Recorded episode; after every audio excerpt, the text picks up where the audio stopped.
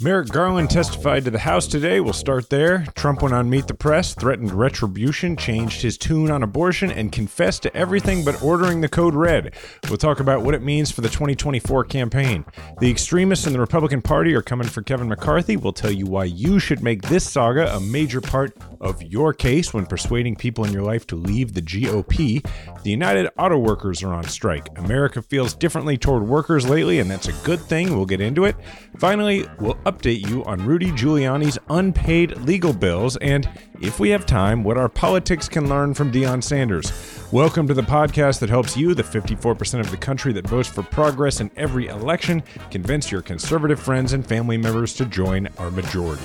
This is Majority 54. Jason, you didn't have to dress up for me today.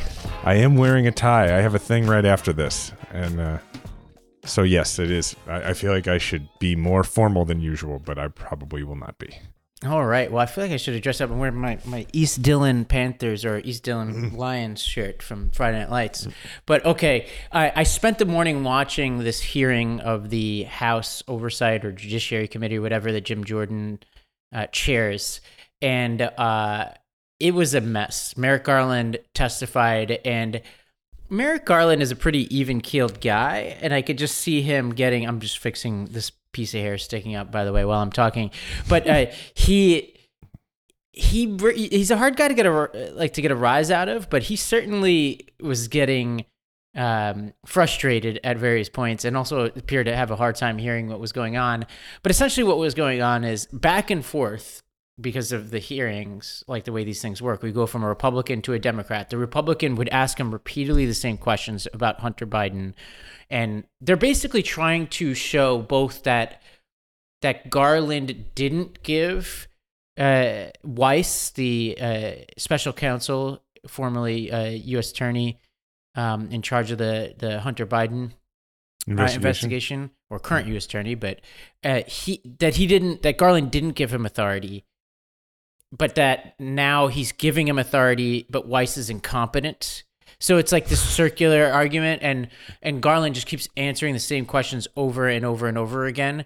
And it's made all the weirder that Jim Jordan is presiding over this when, Jim Jordan himself has ignored congressional subpoenas. So what was going on was Garland would answer questions, he'd get frustrated. It would then go back to a Democrat, and the Democrats would do one of a few things. One is they would just use the opportunity to remind the American public that Jim Jordan has ignored subpoenas. Two is they would talk about January 6th and in some cases played clips from January 6th. Or third is they would just thank Garland for some unrelated matter, like taking down El Chapo's son or something. And it was just a really strange hearing.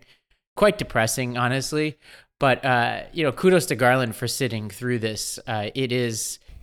It's just so dumb. I don't know what else to say about it. It's just a truly maddening waste of time given everything else that we'll get to that Congress should be doing right now.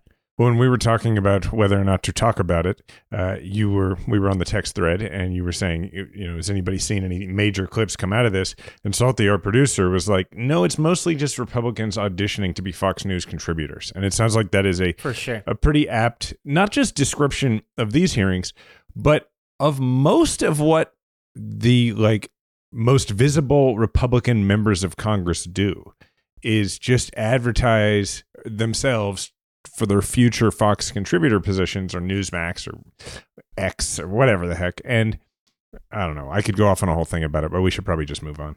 Yeah, not much to see there yet. It's just a sense of I'm glad Merrick Garland is in his position because he's very good at what he does. He is not giving them anything. He showed tremendous integrity, and he and Weiss have been 100% on the same page. The Republicans are trying to find daylight between what Weiss has said about his authority and what Garland has said, and it's just completely identical and contradicts. We've talked about this before, this whistleblower from the IRS who suggested that Weiss didn't have authority that he wanted. And then shortly after that whistleblower said that, both Weiss came out and said, if I wanted authority, I'd get it. And then he asked for authority a couple weeks later, got it right away, totally making moot any of that quote unquote whistleblower testimony. I mean, they're struggling to find something here, and they really have other business to tend to. Yeah. Before we move on to any other stuff, the one thing I would say about Merrick Garland is given the arc of his story in our lives over the last several years, beginning with him being introduced to all of us when he was nominated for a Supreme Court seat that he ultimately was not, you know, did not get because of chicanery. It's kind of remarkable that we don't actually know what it's like when Merrick Garland is flustered. Yeah. Or loses control. So, you know, maybe some people feel like, well, he's not passionate enough. I mean, I'm sure there's multiple ways to look at this, but you got to hand it to the dude. Like, he stays pretty even keel. Yeah, he didn't, like, his job there, like, even though he got a little bit flustered, he's, like, kind of an older guy. So it's, like, even his is, like, almost like your grandfather. He's like disapproving, you know, more than flustered. Disappointed. And the Democrats were doing the work to make it a painful hearing for the Republicans. Like, Garland's job there is just to avoid any major soundbite and go back to work. Like, he doesn't want to have to create any more work for himself. He's got a full plate right now. And, you know, good job to him so far. I haven't seen all the sort of clips coming out of the hearing, but so far, so good. Speaking of stuff happening on camera that has to do with politics and might not mean much, want to talk about this Meet the Press interview? Yeah, interesting that Trump felt the need to do this, but he went on Meet the Press this weekend and said a bunch of Trumpy things. I think it's important just to take note of where he is right now. Let's start with this first clip where he talks about some scores he needs to settle. When I talk about retribution, I'm talking about fairness. We have to treat people fairly. These people on January 6th, they went, some of them never even went into the building, and they're being given sentences of, you know, many years. Are you going to pardon those people who've been convicted, Mr. President? Well, I'm going to look at them, and I certainly might if I think it's appropriate. No, it's a very, very sad thing, and they're dividing the country so badly, and it's very dangerous. They're dividing the country with these sentences on January 6th. Yeah. Which is interesting, Ravi, because if there's one thing that's not controversial with most Americans, it's sentencing like garden variety insurrectionists from January 6th. Like, people might have different views on like what should happen to Trump and the others, but when it's like the people who stormed the Capitol, there's not a lot of persuadable voters that are like, they're being too hard on those folks. Yeah, and, you know, it's a reminder, Trump is, one of his many indictments relates to this. And he said something else related to sort of January 6th related matters that I think is going to potentially become relevant in some of his cases. Let's go to this clip. You called some of your outside lawyers. You said they had crazy theories. Why were you listening to them? Were you listening to them because they were telling you what you wanted to hear? You know who I listened to myself? I saw what happened.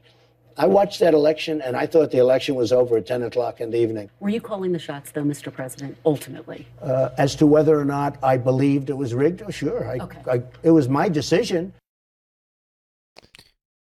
So he's basically saying that, you know, this wasn't really his lawyers pushing him. This was his decision. Now, this could be read one of two ways. One could be, hey, he's just saying that was my state of mind. I'm sticking to it. Mm-hmm. Or it could be read as, hey, like anything now that his attorneys try to put into the record about what his lawyers told him and that he was relying on advice of counsel or advice is going to be irrelevant.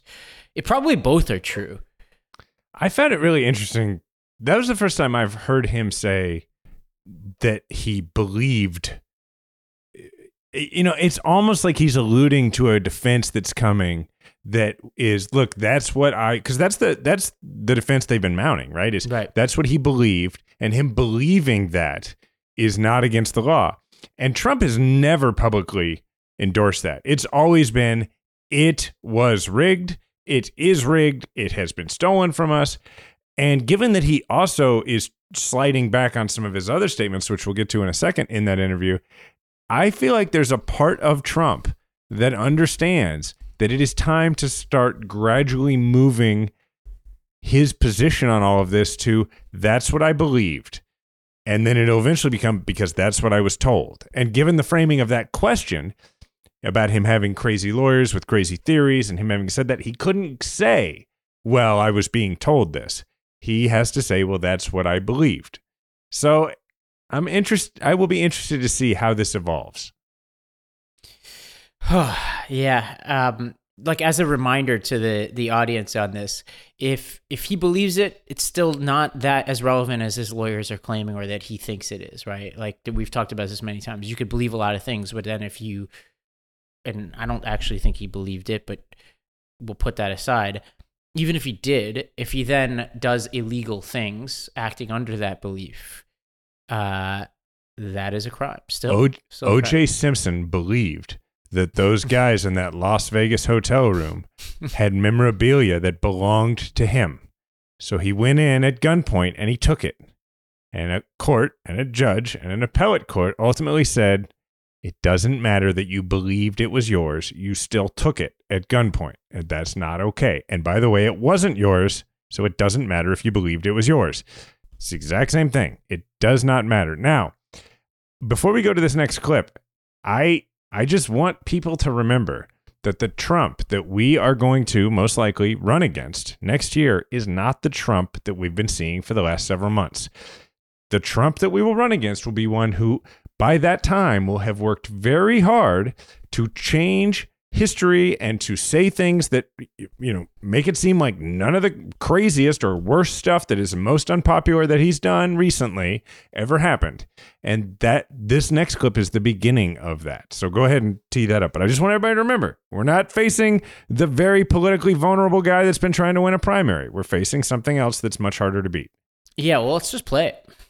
I think the Republicans speak very inarticulately about this subject. Other than certain parts of the country, you're not going to win on this issue, but you will win on this issue when you come up with the right number of weeks. We're going to agree to a number of weeks or months or however you want to define it, and both sides are going to come together, and both sides, and this is a big statement, both sides will come together, and for the first time in 52 years, you'll have an issue that we can put behind us.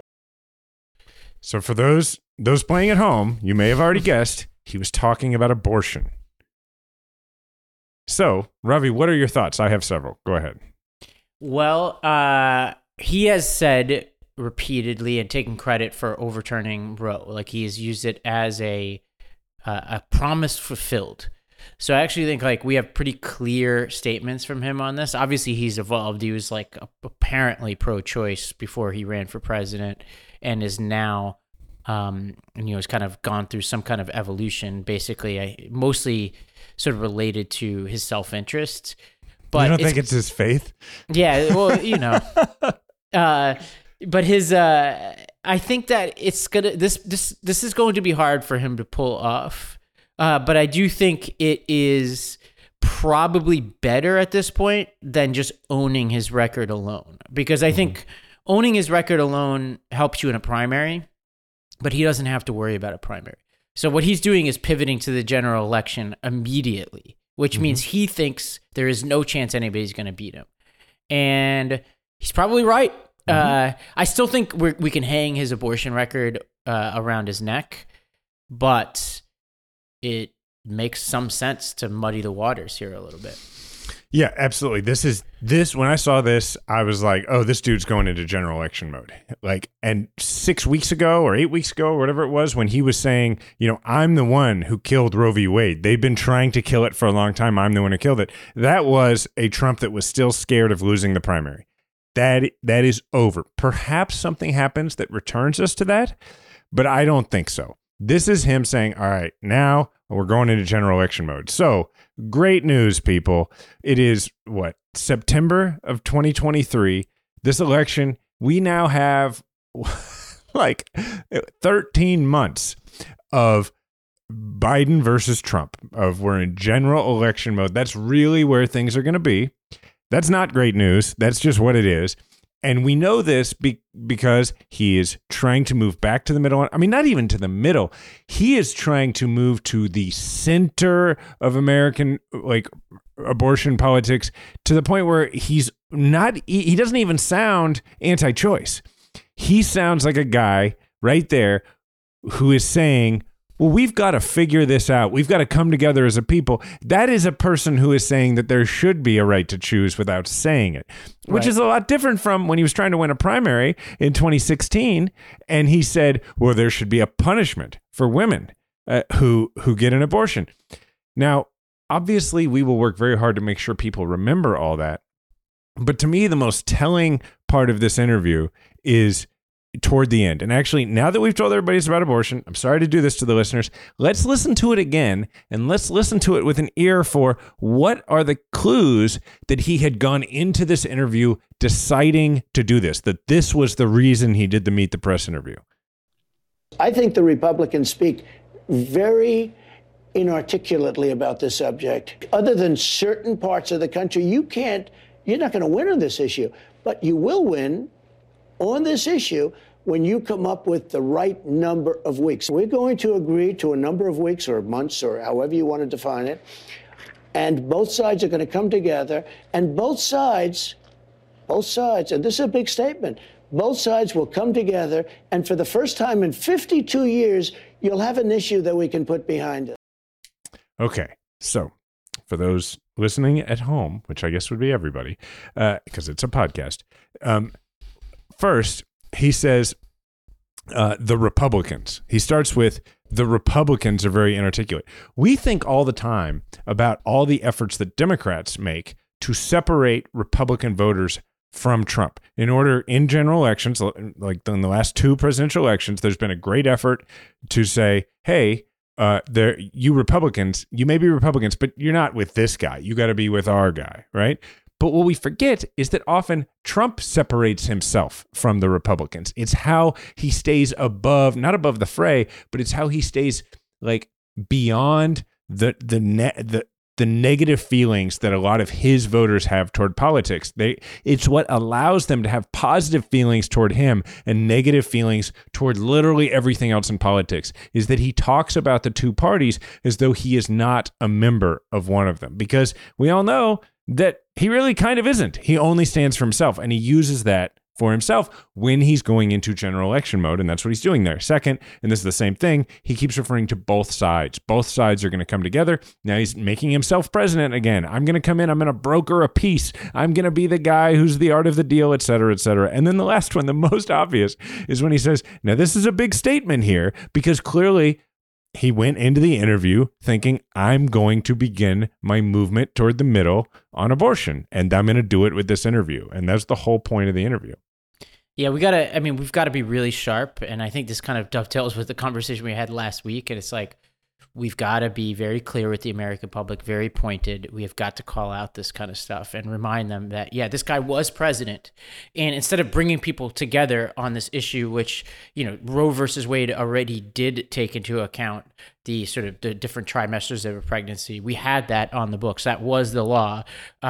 Instead of that, he actually is the one who's created and sowed this chaos that we have today. He is responsible for it.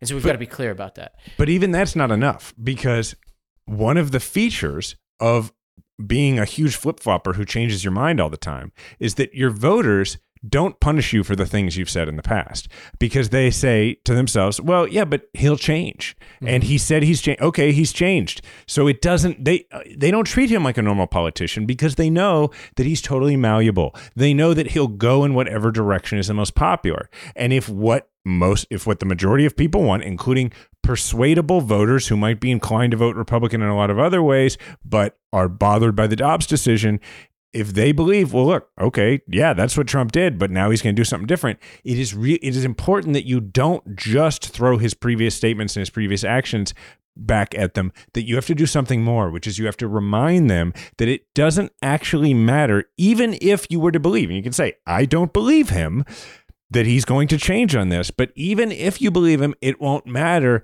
because the Republican constituency, like Republicans in the Senate, Republicans in the House, will require that he nominate justices who will do the same thing. That everyone will require that of him. He won't get the opportunity. Like, a Republican Senate won't vote for anybody who would fit any of the things he's talking about. So a Republican president is a Republican president on this issue. It doesn't matter.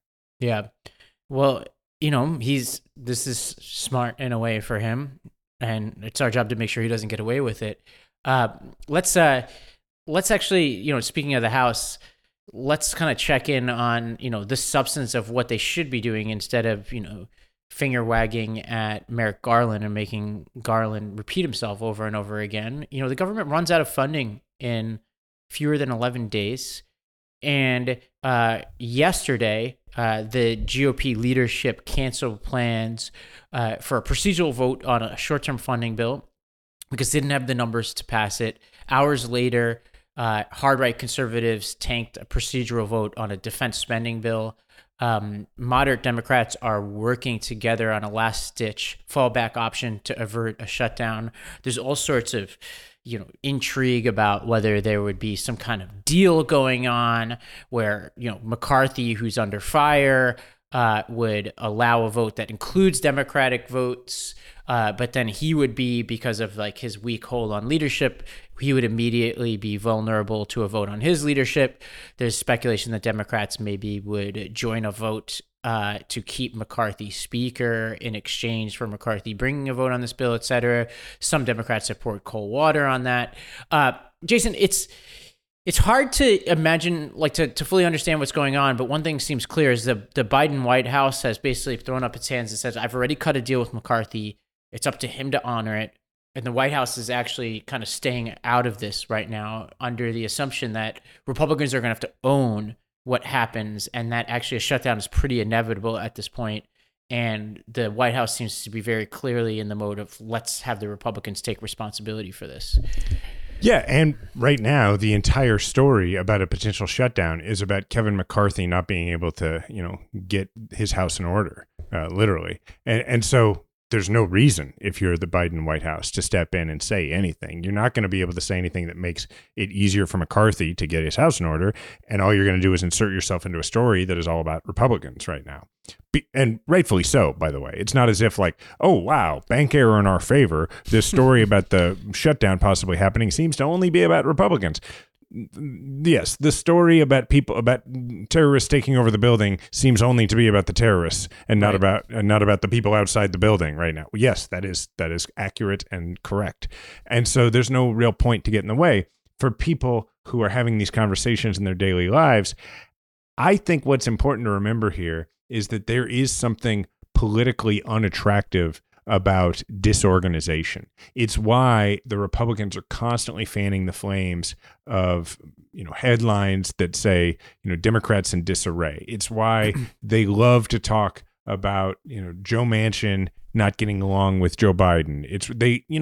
It's when you can divide your opposition, it's much easier to conquer your opposition and to defeat your opposition. And so I think that reminding people that the Republican caucus is largely so incredibly extreme in the House that they can't agree on funding the government, I think that that's really important. And I think it's one of the best arguments you can make right now. Yeah, the Republicans are attacking their own people. People are viewing this as McCarthy against the Freedom Caucus, but the Freedom Caucus itself is divided. They sent Byron Donalds as their representative in negotiations. He came back with what he thought was a deal, and they rejected it. Don Bacon, who's a Republican from Nebraska, told Politico, quote, some of these folks would vote against the Bible because there's not enough Jesus in it. I love that quote, by the way. I saw that the other day, and quick sidebar, it reminds me of a story that my congressman, Reverend Emmanuel Cleaver, once told at an event that I was emceeing, where he got up and he told it as a biblical story. And it was, I'll give you the short version, and it reminded me of this, and I love it so much. It was Moses was chastising the other people who were out with him in the desert, and he would beat a guy for not following a kosher rule, things like that. And the end of the story is God comes down to Moses' tent to talk to him. And Moses is like, God, you'd be so proud of me. I did this. I chastised this guy. I beat this guy. And the punchline of the story is God says to Moses, sometimes I think you're just too religious for me. and anyway, it just reminded me of that great story that he told.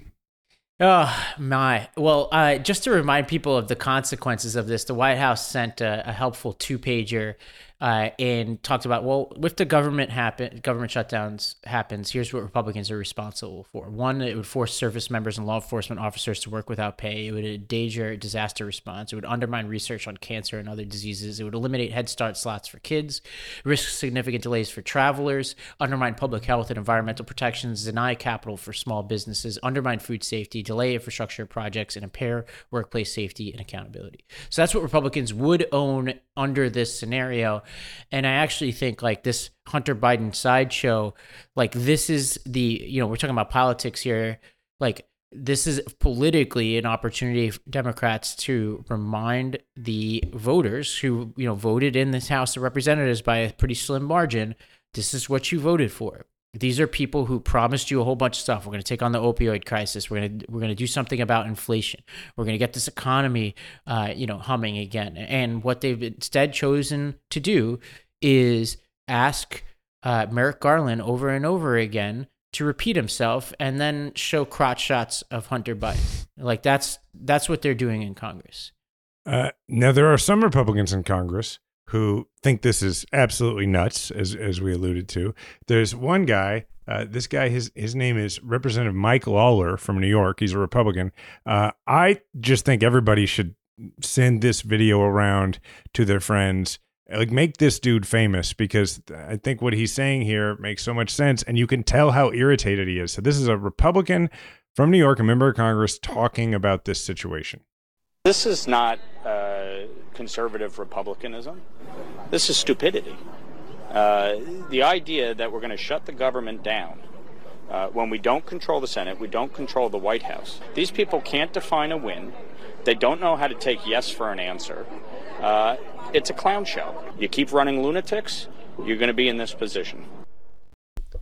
I need to look this guy up. What area does he represent? That's it. Well, you look that up. I'll say it's not like the headline that's come out of this is him referring to some of his colleagues as lunatics. I think the important part, and what we can take and use in conversations with people, is these people can't define a win, and they can't take yes for an answer.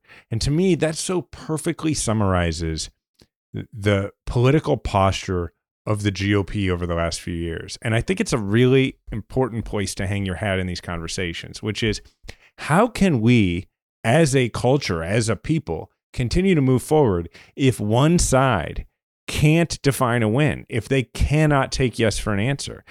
I mean, just pick your issue, right? Like, yeah. On abortion, they got the Dobbs decision knocked down, but they can't decide whether that's a win or not. They want to go further. They're trying to throw women in jail. They're trying to throw doctors in jail. They can't take a win. There's no satisfying these people. There's no compromising with these people. And therefore, you cannot vote more of these people into office because they cannot be worked with. And their own colleagues are saying that too many of them cannot be worked with. And so that the only ones that are, you know, permissible really are the moderates like this, which I assume either Mike Lawler is a moderate or just a guy who's fed up. I don't know. I don't know if there really are any Republican moderates elected to hardly anything at this point.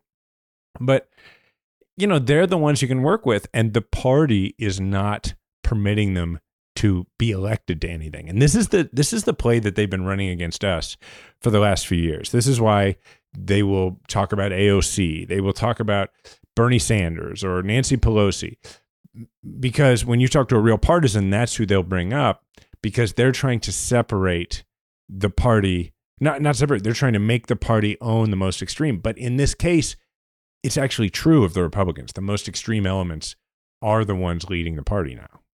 Well, okay, I looked this guy up. He is the guy who defeated Sean Patrick Maloney.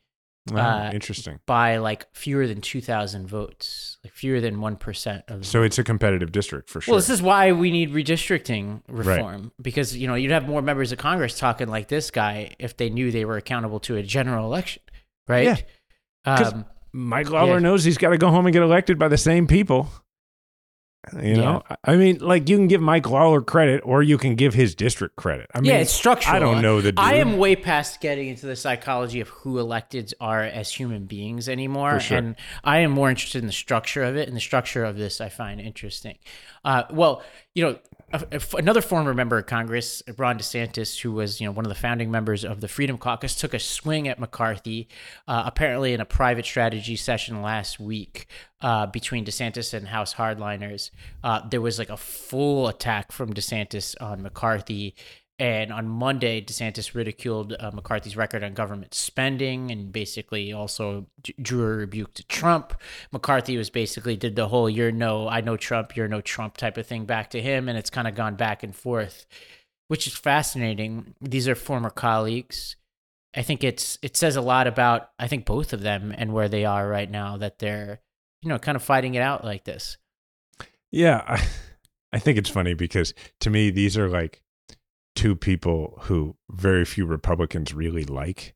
Like, I'm talking about Republican elected officials, you know, to me. And I've said this before, I think that Kevin McCarthy is not an example of somebody who got to the position of speaker because he's so loved within his caucus. I think he got to the position of speaker because so many people in the caucus felt like he could do something for them and he wasn't a real long-term threat to them in any way. So let's make this guy the speaker in this period when we're probably only going to have a speaker for a little while, right? Like, this was, as I think we're going to find out soon, this speakership is one that is not destined for a long tenure.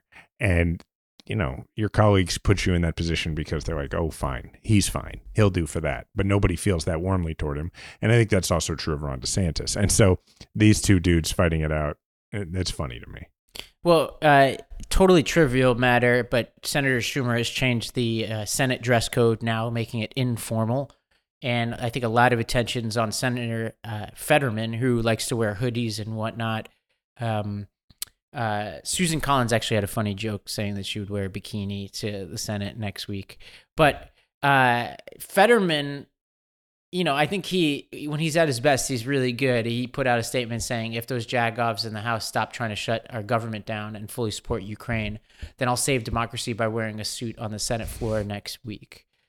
I think that's probably the proper response. Like, I honestly don't care what the people in the Senate wear. Like, obviously, the Congress itself has embarrassed itself over and over again, you know, evidence by the Garland hearing that what they wear is totally, you know, trivial at this point. Like, if they were truly these norm-abiding, conscientious people, I would probably have an opinion on what they wear, but we're miles away from that mattering in any way.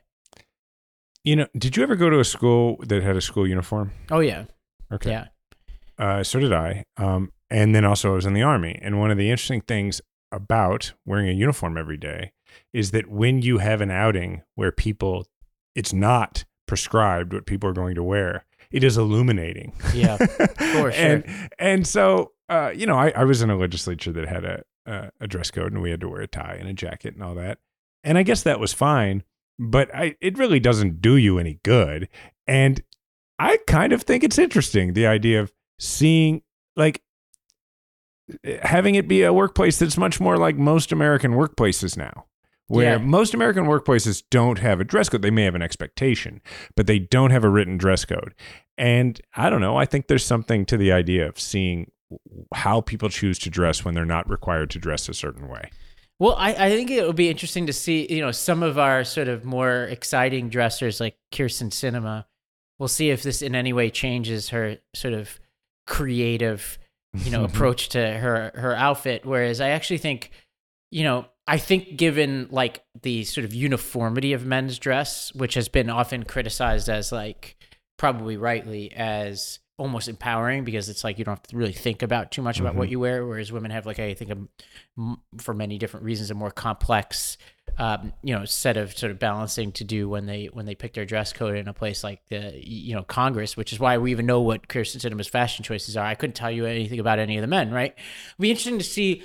Maybe it's the male members that will have the most interesting adjustments to this, like Fetterman, you know. So we'll see. You know? Well, you're going to see. I mean, you know, our friend Brian Schatz is going to be in there in a Hawaiian shirt. Like, all the time. Cool. So, yeah, like George Clooney in The Descendants. Yes. Okay. All right. Well, we're going to take a break. When we come back, we're going to talk about this UAW strike. Really get down to the substance, and then Giuliani is getting sued over unpaid legal bills. Things just seem to be going from bad to worse for him. All of this and more when we come back. Our next partner is AG1, the daily foundational nutritional supplement that supports whole body health. Longtime listeners will know I drink it every day, and I've been drinking it long before they sponsored this podcast. I drink it first thing in the morning, and sometimes if I have a tough workout later in the day or I'm traveling, I'll drink it again. And it's a great bang for your buck, and it replaces a lot of other supplements. Like instead of taking like a handful of pills and all these other drinks, I just take one scoop of AG1, put it in water, and it tastes amazing. And since I've been drinking AG1, I've noticed tons of benefits, like more energy, better digestion, more mental clarity and focus. And so I can't think of another daily routine that pays off as well as AG1, which is why I recommend it so much. So if you're looking for a simpler, effective investment for your health, try AG1 and get 5 free AG1 travel packs and a free 1-year supply of vitamin D with your first purchase. Go to drinkag1.com/majority. That's drinkag1.com/majority. Sleep is such an important part of your health and your wellness, and that's why I love my Helix mattress so much. I had, for years I had a mattress that was just super uncomfortable, and I just thought that's just the way it was. But then I took the Helix sleep quiz, and in under 2 minutes, I was matched with a midnight luxe mattress because I sleep on my side and I like a medium feel, and it has been a revolution. It has completely changed the way I sleep. I've gotten so much better, deeper, more consistent sleep. And you can too. You could take that quiz, find the mattress that is right for you. So don't take my word for it. They have over 12,000 5-star reviews. And by supporting Helix, you're allowing us to grow our show. So go purchase your Helix and you can thank us later for your best night's sleep. Helix is offering 20% off all mattress orders and 2 free pillows to our listeners. Go to helixsleep.com/majority54. This is their best offer yet, and it won't last long. With Helix, better sleep starts now. Well, I recorded that ad, Jason, first thing this morning, and man, my voice sounds much different first thing in the morning. I was thinking, this was a while back when he was sick, but no. You know, it's a little scratchy, I wish that was my voice all the time, It's, it's nice. I got to be honest. Yeah. Yeah. Okay. Oh. Well, I got to work anyway, on that. Maybe with age, it'll change. Okay. Nicely done. Yeah, we'll see. Okay. Well, the UAW strike. So there's a lot of interesting stuff happening with this strike. So they voted on Friday to strike. Nearly 1 in 10 unionized auto workers in the United States went on strike at one time. And this is a new strategy for strikes. So a couple of things are notable about this. Number one is that workers at each of the big three went on strike, which is the first time that has happened. And also this is a rolling strike. So they're starting with a few factories and plants, and then they're going to expand over time. And this is the first strike under UAW President Sean Fain, who is the first ever chosen by a direct election. And, they're asking for certain things that are pretty standard. One is a hike for pay. They want the 36% pay increase over 4 years. But the benefits, I think, is really where the sticking point here is. So they want cost of living pay increases. They want an end to this 2-tiered wage system that they have. They want a 32-hour week with 40 hours of pay. They want a restoration of traditional defined benefit pensions for new hires who are being kind of pushed into these 401k type plans. And they want pension increases for retirees, among other efforts. And this is a crisis. The Biden administration has sent 2 senior officials to Michigan to try to be as helpful as they possibly can. Trump has waded in, and the union has so far, which traditionally backs Democrats, has made it clear that they are mad at Biden over his support for electric vehicles, which they view as part of the problem because electric vehicles require less assembly, and they feel like the subsidies for electric vehicles that Biden has supported have caused them issues. And obviously the non-unionized auto makers, like foreign automakers and others like Tesla, and then electric vehicle manufacturers are kind of the other party here who seem to be benefiting from this strike and would continue to benefit if this strike continues. Yeah, let's start by talking through some of the demands from the union, some of what they're wanting.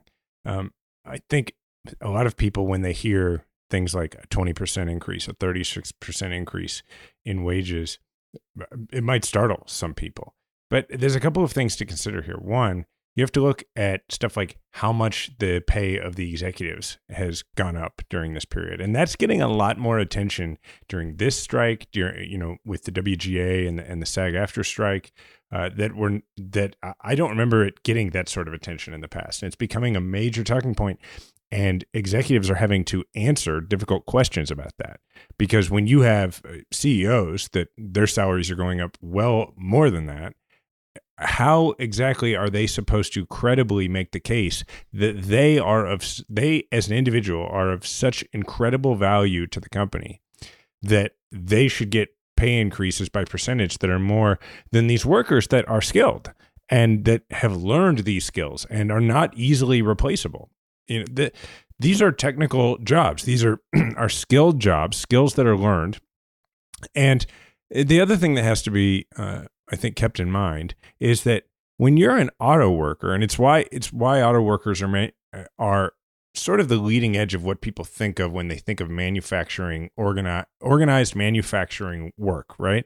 It's because these are skilled positions that take time to learn, and they're very specialized, but they're also in many cases not very transferable.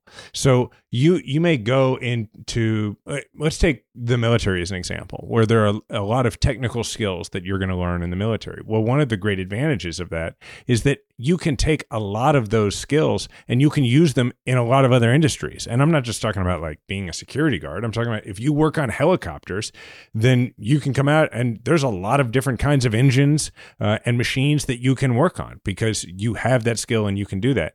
If you do a very specialized thing, in building automobiles, it's very difficult for you to lateral into another position, which means now some people take that and say, oh, well, so these workers are overestimating their value. No, their value to the company is great because it takes time for them to develop that skill and to learn that.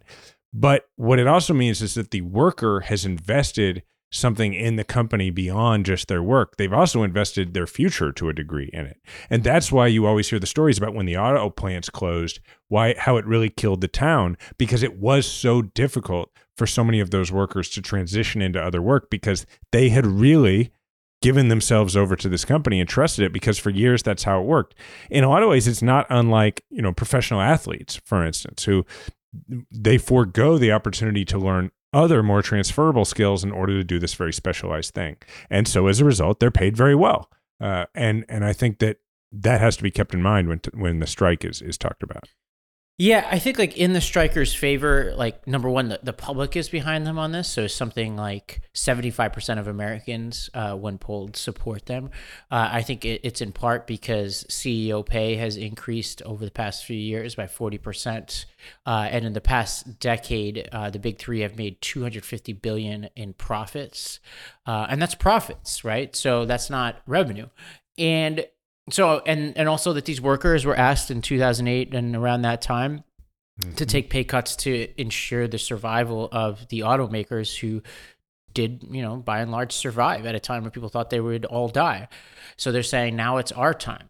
And I think you could believe that while also thinking that the fundamentals here are going to be very difficult.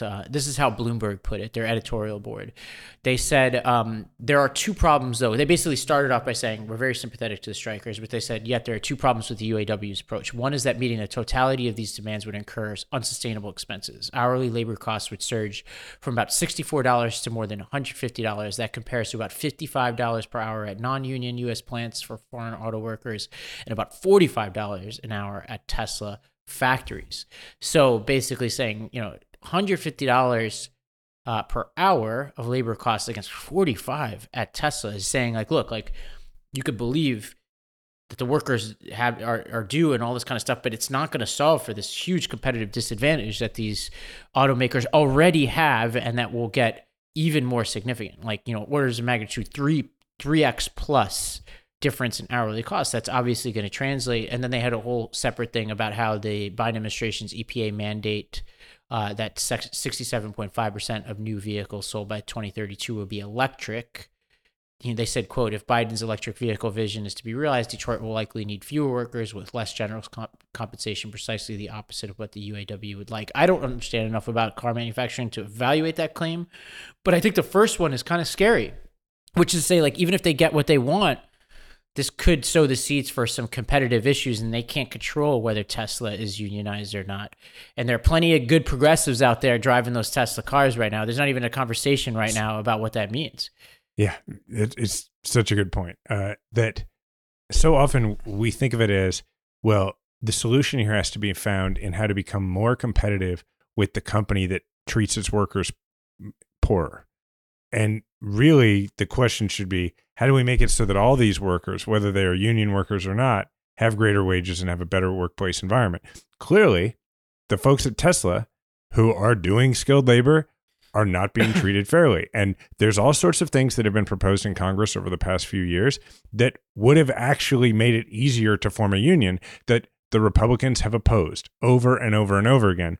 And where I think what makes me optimistic, not about the strike itself, but generally about the attitudes of Americans, is that I think more and more we are getting closer, at least, to the place where I think we need to be when we talk about labor and organized labor in particular in this country, which is recognizing that you don't have to be a member of a union in order to understand that what unions do is they fight for people who are not management and who are not employers themselves. So if you are somebody who, you know, gets a paycheck and goes to work and works for someone else, whether you are a member of a union or not, the unions are out there fighting to better your situation, because when this is eventually resolved, it will make it more difficult for Elon Musk to continue paying crap wages by comparison to people who help build Teslas. Now, they're not going to be able to collectively bargain because they don't have a union, but he's going to have to pay them more and give them more benefits in order to keep them from being incentivized to form a union. And that, in that way, just in and of itself, that's how the union will eventually help even the workers who are non-union workers. And that's what's so interesting to me, is I often will meet people who are not union, and they will say bad things about unions and tell you why they're not in a union. And it's like, hey, you are benefiting from what the unions are doing for the union workers, whether you realize it or not. The other thing I think that's important here is that this is, if you are a supporter of, well, for lack of a better way of putting it, socialized medicine in some form or fashion, whether it's single payer, however you want to think about it, the situation with the UAW's relationship with the big three has been, for me, always exhibit A as to why it actually hurts American competitiveness not to have at least a public option in the way that other countries do. Because what is one of the huge advantages now, not in this country with its plants, but the majority of these foreign vehicles are still made elsewhere, not in the United States. And why do they have such an advantage in selling? They, you know, like, why do you see Toyota regularly beating Ford with a lot of different things? The answer is because those companies, with most of their employees, don't have to pay for health benefits. And that is a massive competitive advantage that hurts both the UAW and the big three automakers. And why Ford and Chevy haven't been for years in favor of public health care in this country is beyond me. Yeah, and Democrats had floated a $4,500 tax credit in the sort of Inflation Reduction Act or Build Back Better Act for electric vehicle manufacturers who are unionized, and Manchin stripped that from the bill. And that may prove to be a fateful decision, because I do think that this changes the narrative now. Like, if you're the Democrats, you want to talk about Republicans and Trump and their anti-labor stance. Mm-hmm. What the conversation has become is about this electric vehicles stance. And, you know, the workers, if you read these accounts, the workers are definitely angry about the electric vehicles provisions. And I think this is a narrative problem for the Biden White House, and one that they need to take extremely seriously. And Trump is obviously mucking this up as well. This is a classic type of thing he loves to do, which is, you know, something that is very much of his own making. Like, one of the reasons why unions have been gutted is because of people he's put on the judiciary and federal policy that they've pushed. Like, obviously, left unsaid is like, we frame it as like Manchin stripped the union provision from that bill, even the way I just said it. But left unsaid is the army of Republicans who also would have opposed that too, right? And so you think about the lone Democrat or the few Democrats who would have opposed that, right? That's the tricky messaging position here. And the really tricky part for Democrats is, like, we support electric vehicles by and large, but the workers on the grounds have complicated feelings about this, the ones who are working at auto manufacturers. And we have to take seriously the disconnect between the way we talk about these things sometimes and the way the workers think about it. And this is Michigan we're talking about. So we have to be really careful about what's going on here. Michigan, among other places, but Michigan particularly. So this is a hot issue, I would say. If I'm Biden, I'm all over this. This has been for many years now a difficult issue for Democratic politicians, because there is a natural tension between these two really important constituencies in the Democratic coalition. One is environmentalists and the other is labor. And there are just a lot of issues where their interests run at least somewhat counter to one another. And this is one of them. There's many others. And so the Republicans are constantly trying to seize on this. And it's a real thing. Like, I remember the first race I ever ran, I ran in the Democratic primary for the state legislature. And I remember one of the very few endorsements I actually got in that race was from the UAW. And it was simply, I think, because my opponent in the Democratic primary drove a Prius. and I think that, and if I recall correctly, by the end of that campaign, my opponent had traded in the Prius for a Ford Escape Hybrid, which were at the time built in Claycomo, Missouri, just north of Kansas City. So it's a real thing.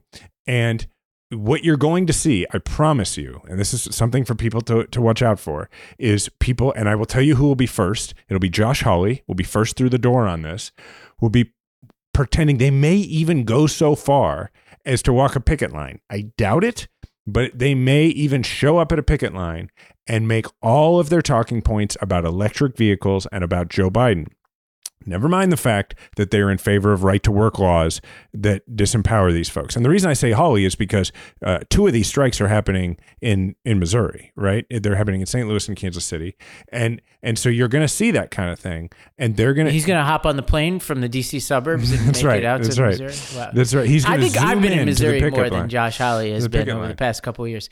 But that... So watch out for the faux populism that's coming. And Trump's going to do it too. J.D. Vance. Yeah. Oh, absolutely. Yeah, and so we got to be careful about this. I think this is an underrated issue and one that could really define the next few months, if not the sort of home stretch between now and the election. Like, this is huge.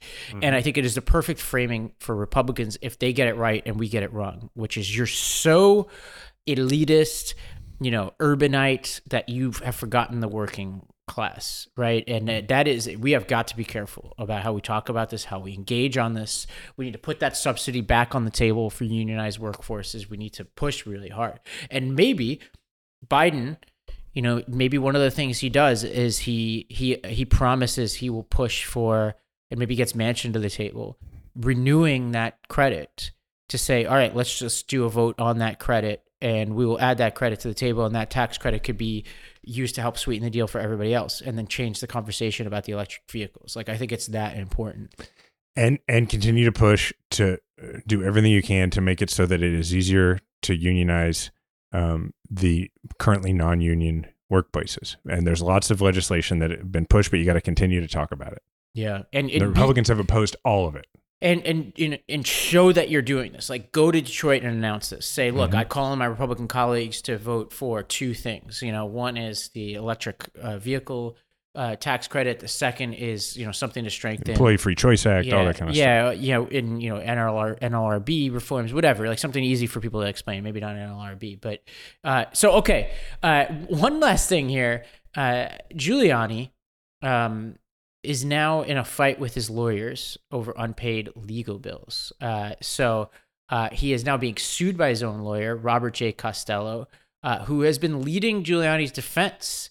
And so he is suing Giuliani for $1.3 million in unpaid legal fees. So now Giuliani, I think, is probably going to have to hire a lawyer to defend himself against this lawyer when he doesn't have money, clearly, to pay the original lawyer. And this is a guy who apparently was a mentee of Giuliani's. Oh my God. The two men have known each other for half century. Costello trained as a law student under Giuliani, who at the time was a federal prosecutor. Which is 1/3 of Giuliani's life, so that's a lot. Giuliani lashed out at Costello and the lawsuit, portraying it as an aggressive attempt to collect. He said, quote, "I can't express how personally hurt I am by what Bob Costello has done. It's a real shame when lawyers do things like this. And all I'll say is that their bill is way in excess to anything approaching legitimate fees." Reached by phone, Costello declined to comment, but then added, "How can he take personal affront when he owes my firm nearly $1.4 million? And then he eventually added that he had been kind of updating Giuliani every step of the way of these costs. Reminder to folks out there who incur legal bills to always read the hourlies and create a system where people update you every week on those hourlies, because things can get out of control. And if you nitpick, it works. If you don't nitpick, you can be taken advantage of. So nitpick on those hours, people. I know you may have different feelings about this as somebody who is on the other side of the table, but that's generally been my point. No, remember, I practiced the kind of law where you had to keep track of your hours for about a year. And then I realized that it was not healthy to be in the bathroom thinking, what client can I think about so I can go back and write this down? Right. And that's why I left and became, one of the reasons I left and became a plaintiff's attorney, so that if you won, you got paid. If you didn't win, you didn't get paid, and you didn't have to write everything down. It just didn't seem right to me. Yeah, no, I hear you. So there's one other Giuliani item here, which I guess just happened, and we don't really know much about it. I'm literally just reading the notes that our producers put in here, that Cassidy Hutchinson, the former Trump aide turned crucial January 6th witness, says in a new book that she was groped by Rudy Giuliani, describes him as like a wolf closing in on its prey on the day of the attack on the Capitol. It describes meeting with Giuliani backstage at Trump's speech near the White House before his supporters marched on Congress in an attempt to overturn the 2020 election. Hutchinson says the former New York mayor turned Trump lawyer put his hand under my blazer, then my skirt. So, I don't know. Do we need to say anything else about this? This just is imagine how just how disgusting that whole scene is. Young person goes to Washington, D.C., you could quibble with whatever judgment working for Trump in the first place, but clearly is somebody who has a stronger conscience than her colleagues, given everything that's happened since, goes there to try to do the right thing, and our democracy's crumbling around her, and sort of chief lawyer to the president is, committing sexual assault against her. I mean, you can only imagine how hard that must have been for her, and just what an absolute disgrace this administration was. And why we need to keep reminding people just how disgusting these people are. And when I think back to those images of the watch party that was going on for January 6th, where they're all, Kimberly Guilfoyle and, all those folks they're celebrating. It's a party. It's a frat party. And, clearly Giuliani thought so. Not that that's acceptable behavior anywhere. But point being, I think one of the things you can say to people is, if you are a person who looks at January 6th as something that was a really bad day in this country, regardless of any other feelings you have about it, if you think that was a tragic day in American history, understand that Trump and the people around him were partying, and they, to this day, do not think it is an aberration in American history. Do not think it is anything other than business as usual and is not to be taken seriously. That to me is terribly, pardon the term, impeaching of their character and whether or not they can be in charge of anything. Wow. Okay. Well, we are running out of time. One for us. Yeah, I guess next week. Here's what I'll say about the Deion Sanders thing I teased at the beginning. Oh, yeah. I don't think that we have the clip, but we do. Okay, great. I'm going to tee this up real quick. I want people to listen to this and think about what politics used to be like in this country, what politics could be like in the future if we were to create an incentive system, much like we talked about a few minutes ago, that puts people in positions where they would want to behave the way it would be expected in another workplace, like if we had districts that were fair, that kind of thing. Because the backstory on this is, Deion Sanders, star player. Deion Sanders is you don't even need to know the rest about Deion Sanders. He is currently the head football coach at the University of Colorado. His star player was hit late during the game. It was a pretty egregious late hit. and he's out for weeks. He has a pretty serious injury. And now there are death threats against the player who did it, because it was a pretty gnarly hit. But I want people to see how Deion Sanders responded to finding out that there are death threats against this opposing player. Henry Blackburn, I want you guys to record this and run with this. Henry Blackburn is a good player who played a phenomenal game. He made a tremendous hit on Travis on the sideline. You could call it dirty. You could call it he was just playing the game of football. But whatever it was, it does not constitute that he should be receiving death threats. This is still a young man trying to make it in life, a guy that's trying to live his dream and hopefully graduate with honors or degree, committed to excellence, and go to the NFL. He does not deserve a death threat over a game. At the end of the day, this is a game. Someone must win, someone must lose. Everybody continues their life the next day. Very unfortunate. I'm saddened if there's any of our fans that's on the other side of those threats. I would hope and pray not, but that kid was just playing the best of his ability, and he made a mistake. So I forgive him. See you. Our team forgive him. Travis he's forgiven him. Let's move on. But that kid does not deserve that. I wanted people to hear this. This to me is like one of our occasional segments of it's political, but it doesn't seem political, because it's not just our politics where we seem to have no empathy and no grace for one another, but it's just like people who become instantly famous on the internet and become part of our politics because they become a symbol for one view or the other. We are just so ready to savage those people. And it is so rare that somebody with an interest in, or even possibly agreeing with the savagery of them or the emotion of it, steps up and says, hey, don't do that. And like, it is going to make a huge difference in that kid's life that he did that. Had he not done that, that would have continued. It would have followed him forever, but this will absolutely soften it. And I think that we could see that more often. Yeah, it reminds me of when the Hamlin thing happened. Like the Bills were quick to, I think it was T. Higgins or whoever that hit was. Mm-hmm. Were very clear to make, to say like, look, this is not. And they later appeared together or whatever. But the whole Deion Sanders thing is fascinating for many reasons. Like this guy, we could do a whole show. Who was, one of the greatest athletes in American history? Who played both sides of the ball, all three phases actually in football, and was a great baseball player at the same time. Was just like iconic, maybe the best cornerback in NFL history, the best return man in NFL history. Also played wide receiver for a Super Bowl team. Unfortunately, that beat my team, and played baseball at the same time is crazy, but was also a famously undisciplined guy in terms of like, him and Jerry Rice used to go at it all the time because Sanders would go out partying before the Super Bowl or whatever. And that this guy has now turned into a juggernaut of a coach at the perfect time when you have all the paying players and all that. Like he's come about at the perfect time to disrupt college football. I'm definitely here for it. As somebody who doesn't watch a lot of college football, I'm enjoying the whole spectacle of it. Apparently the most ratings ever for a college football game where Colorado State versus Colorado. My God. I find Trump it so fascinating. I said Trump and I. True and I.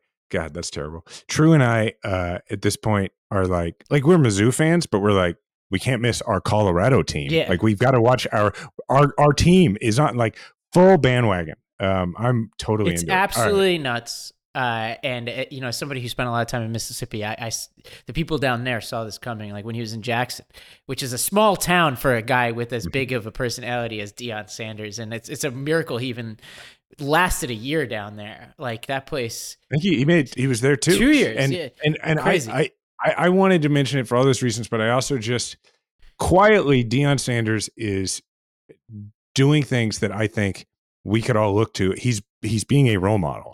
And we could all watch what he's doing. Now, that said, we can do one for us real quick. What do you got? What's going on? Well, okay, I'm heading down in the morning to Texas because I'm going to Waco first. We've talked about Waco, but yes. I'm going there. They have a wave pool down there. So I'm going to do this wave pool, and then I'm heading to Texas. And then from Texas, I'm going down to the Power Monkey Fitness Camp in Tennessee, their 10-year anniversary. Shout out to Sadie Durante and the team over there. They listen to Majority 54. This is like that gymnastics, CrossFit camp that I went to a couple of years ago, and they're just hitting the road. America always looking Looking forward to seeing America. And this Saturday, we'll be in Austin together doing Majority 54. Ben McKenzie from the OC, which you know nothing about, but is a big deal to those of us who know a lot about it. Ryan from the OC, you know, come out to the Tribune Fest. Will be Saturday at some point, I think in the morning, we'll be interviewing him. And Jason's going to, you know, dust off his crypto knowledge to ask some very detailed technical questions. Yeah, well, there's no dust on it because I haven't even acquired it yet. My little one for us thing is I am about halfway through Gary Goldman's book Misfit, which came out yesterday, Tuesday. And people might be familiar with Gary Goldman. He is a stand-up comedian who had a special a few years ago called The Great Depression about mental health. That's phenomenal. People should absolutely watch. And the book is so great. I picked these words on purpose. It is a delightful book about depression and childhood. And it's funny and whimsical, but also really insightful. And I'm really enjoying it. So I would. Oh, amazing. Yeah. Amazing. Absolutely. So. All right. And order is restored. Both of our teams won this week. So yeah. Just keep rolling. Right. Keep rolling. All right. Remember to subscribe to Majority 54 wherever you listen to audio podcasts. Just search Majority 54 and please leave a 5-star review. Thank you to the Midas Mighty. Remember, we all have a platform. Make sure to use yours today.